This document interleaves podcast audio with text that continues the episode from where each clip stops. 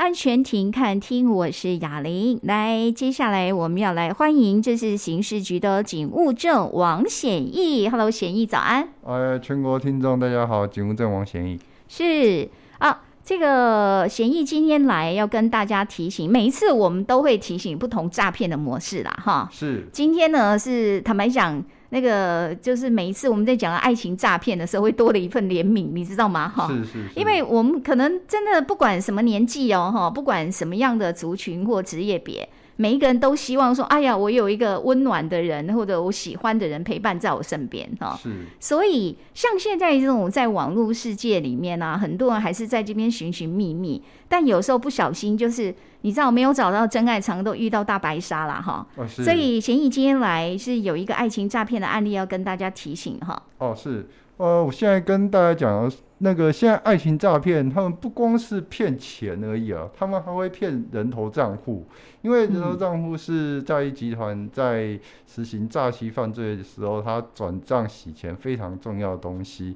那那他现在那个用爱爱情的幻术的时候啊，通常以前都会装病啊，装可怜啊，啊，现在希希望你给他钱，哎，现在他为了不骗他，为了那个骗人头账户，反而不会那个跟你装可怜，反而他。说他要给你钱，我要给你钱。对对对，啊、以前那个剧情是说我缺钱，拜托你帮我。对对对，现在已经不一样了。对，现在是那个情人还要那个有天上掉掉下情人还要送礼物。坦白讲，可能有的人哦，我觉得好感动，我今天要遇到真爱哦，对吧？啊、对，对，对，人家他不要我的钱，还要把钱给我，对不对？我现在就是现在就用，因为现在我们现在发现很多例子哈，他骗了人头账户都会比较积极，反而。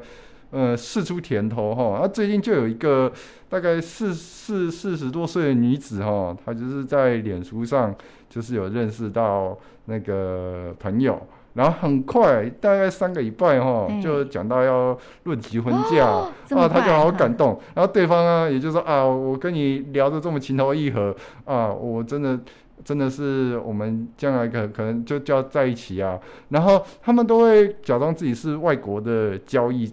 外国外国的贸易商哈、嗯，然后他就说：“那我对方就是说，那我我现在要要把钱，我要买房子给你，然后然后现在我要把钱要要要汇回台湾，可是啊，嗯、这可能有一些呃汇兑上面的问题，然后那个那我再帮你再那那个你要再转一个那个金管会，我请一个金管会的朋友帮忙，那个然后那个。”那个被暗器冲昏头的女子啊，就没有想这么多，然后就那个去跟对方加加赖，那对方就跟我说：“那我为了方便啊，让让那个你的男朋友的钱能够顺顺顺利的汇汇给你，那你要把你的那个人头账户啊，那个对对对对对对对，我要你的账户啊。其实他要要你的账户，其实他就是呃。”他的方法就是叫你把你的提款卡寄给他，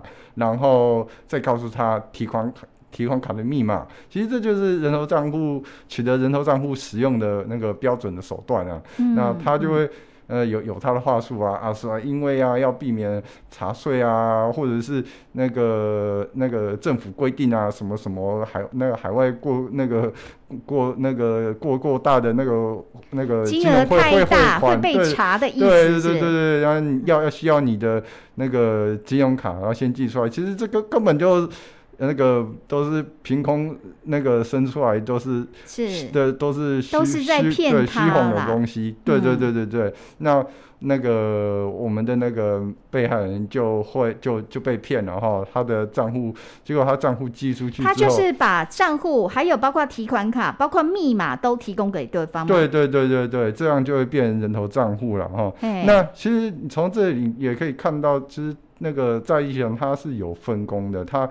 比如说，像一开始骗她的那个男朋友，就是就是一线，那专门是骗她的。嗯嗯、那骗到她，骗到她开始头脑昏昏之后，她就会转，她就是说，接下来那个要汇款的问题，就要找某个那个，呃，那个金管会的专员，哎、呃，他的名名字不一定啊，哎、每次那个赖的 昵称都不同啊。金管会每次都出现诈骗情节，被拿来利用这样子。金某某个金管会的专员这样子，哎、那这个金管会专员他就是二线的诈欺人的的人员，哎、就是他就是专门骗他。呃，要怎么样把他的那个人头账户把他骗过来，就是这样。所以他们的账，他们的分工是很细腻的，这样子。那这位这位案例，这位小姐，她其实真的钱就拿出去了吗？还是账户？账户，她的账户。OK，账户等于被别人掌握嘛？变人头账户，变人头账户。那他的钱也被提走了吗？那那他他们通常骗这个账户，他们都会骗账户的时候，通常都都。的话术之一、啊、就是会说，你的那个账户里面可以不需要，你可以先把钱提光。对对对，没有钱没有关系，你不会有损失。哎、对，哎、那没有金融知识的人就会、哎、啊啊啊，觉得说啊好钱里面，哎、对我把钱领走了，里里里面又没有钱又没关系。然后他讲说什么呃国外汇款什么什么的，那他也不去查证，那些都是扯出来的。东 东西就这样子，就那个就莫就莫名其妙的把钱寄出去了。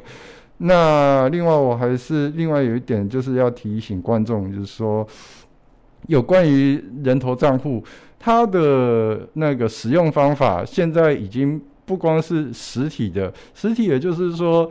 呃，我取得你的提款卡，还有你的提款卡密码，这样子我把我骗人把钱汇进去的时候，我的车手就可以用这张提款卡直接直接在 ATM 领钱。可是现在也有所谓的线上人头账户哦，就比如说他会叫你你那个去办网网络银行，银行对，那办办网络银行呢，然后之后他会叫你去绑定那个那个预预约。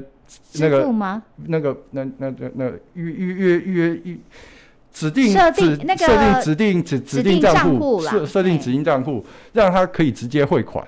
对，然后那那他叫你这样做之后，然后他就叫你把那个账密给他。那这样一样的道理，这样他更方便。这样他那个你，然后这样他请人，他用诈术请人把。钱骗到你的账户之后，他直接登录你的账户，然后就把你的钱就转到，对，他就直接转到你设定的那几个那个指定、哦、指定的账户去。对对，那就是第二层，那增加警警警方追窃难度，然后同时他可以直接又把把钱马上再转出去了，所以这等于等于是那个同样你也你也是会成为那个人头账户，嗯、因为如果被害人的钱是汇到你的账账户的话，这样子，所以人家去报警，第一个追到的就是你的账户。对对对，所以那个提醒各位说，现在不光是提款卡而已，就是你的网银。